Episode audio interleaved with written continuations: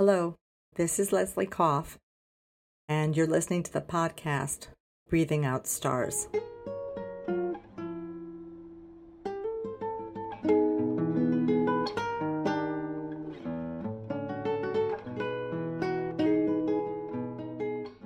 So, there's a moon in the evening sky, around it, many clouds. A storm has just passed. It is stunning, in fact, the reflection of the moon on the clouds is what makes it look thus. It was, I admit, quite a storm. It was a few days before my first surgery that I happened to read that you don't get the transformation unless you go into the underworld. But we will talk more about that later. I beg your indulgence as I share this story, and so it was that I was wheeled into the operating room for a second surgery, that I recounted this to R, saying, I'm on my way to the underworld. To my friends in Italia, I'm sorry I didn't tell you when we were together in June. I am sorry that I didn't tell you that I had just been diagnosed with melanoma for the third time. If only words were the bearer of all manner of magic, I would write myself back to strength. But now that I can type again, well, that is what I'm trying to do. I had standard melanoma surgery, which means a wide local excision. In my case, a 4.5-inch square of my upper back taken off, and a sentinel node biopsy of my underarm, of my lymph nodes. I went through the same sort of thing previously on my leg in 1998, in 1994, I had thought I was done, really a chapter closed. I thought I knew what to expect after my diagnosis this time. My lesson, well, fate is going to surprise you. It was less than a week after that first surgery at the beginning of July when I had suddenly unmanageable pain, loss of the use of my left arm, developing fever, that I knew that I was in trouble with a capital T. In the framework of a hero's journey, the hero gets the call, a call they ignore, and then another call. I got a diagnosis, a feeling that my life was changing dramatically. I stepped back from my career of almost 4 decades. There was actually no great gray wizard rapping at my door to warn me of change, but I have to tell you, it felt like there was. To me, the message was very clear. So now, less than a week after the first surgery, we are now at the emergency department. It is packed with COVID patients, vomiting, complaining. I am clearly not as ill as they seem to be, apparently. But after 2 hours, I begin to doubt myself. 2 hours of just sitting there. I am imagining that perhaps I am imagining my symptoms. I go home. Yes, I'm sure I'm going to be fine. Yes, my incision feels hot. Yes, I know I am not okay, but the emergency staff seems to think I'm totally fine. So we go home. R hands me the thermometer. We are surely going back to the hospital soon, he says. Let's monitor your temperature all night, he says. By 4 a.m., it's back to almost 102 degrees Fahrenheit while I'm still on other medications, so it's pretty high. I'm still in so much pain despite opiates. The dog gets us out of bed, wanting to be walked, but by dawn I'm sitting on the couch holding my head, shaking it. We have got to go, I say. I'm in trouble. We get to the hospital just after 5. They take me in right away this time. They do blood work. Results are back very quickly. All blood markers point to severe infection. As the hours drag on, I am not responding to antibiotics. They admit me. The doctors use big, scary antibiotics, like sledgehammers, but they're having no effect on me. There are 7 IV bags hung above my head, all pumping things into my system. It seems crazy that nothing is working.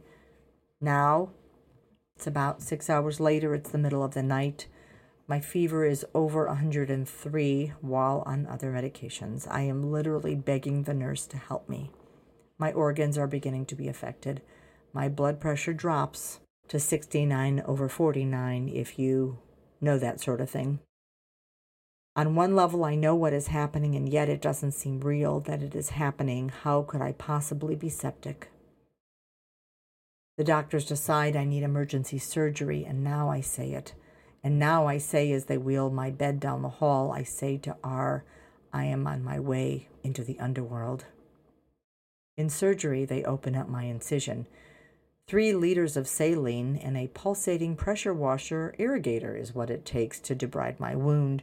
The resident, bless her heart, brags to me about this later that day, among with other details from my surgery, which impressed her bizarre sense of excitement, which I will not share here. She is oddly proud of what she has observed. At a teaching hospital, I am a test case after all. Geez. She may be proud, but I am numb and in shock. It is after surgery, after more time, a whole other day, that my body begins to respond to antibiotics, that my organs begin to respond. I am climbing back. It is not until after that we understand the full extent of what had happened. Necrotizing fasciitis, they say. Sure, Google that. In the hero's journey, I have faced the dragon, but I still have to pick my way back through the mountains to return home, to return to myself, but, spoiler alert, I am far from myself. They install on my upper back a wound vacuum. Negative pressure therapy encourages large wounds to heal. They tell me I will be attached to the wound vac for almost 2 months. I try to absorb this information with what that means for how my life is changing, and I start to cry. So now I'm going to be a cyborg, I think, a Borg. And if you understand the cultural reference, then you will certainly understand when I say resistance is futile.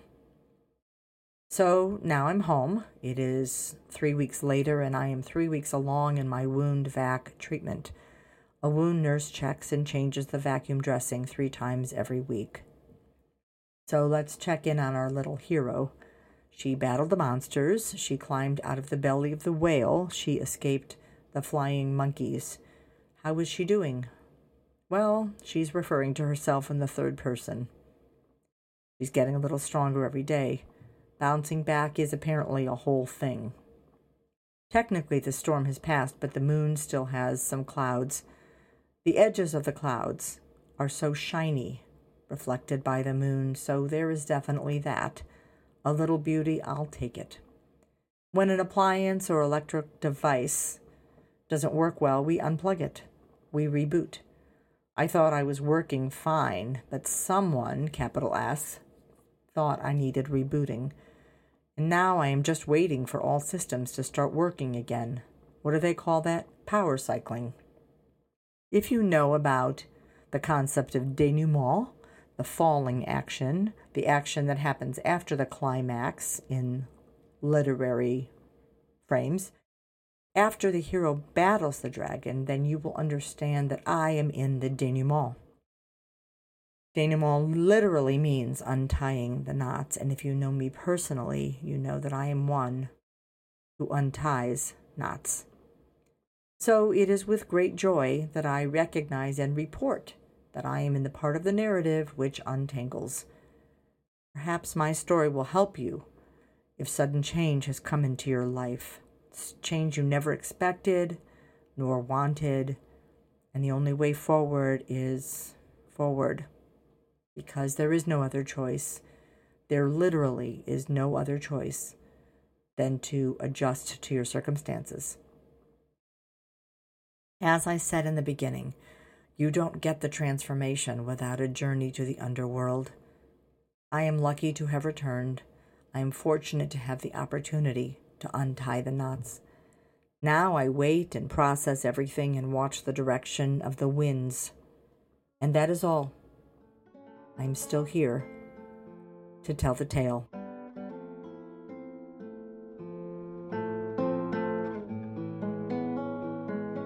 I'm Leslie Koff, and thank you so much for listening to Breathing Out Stars.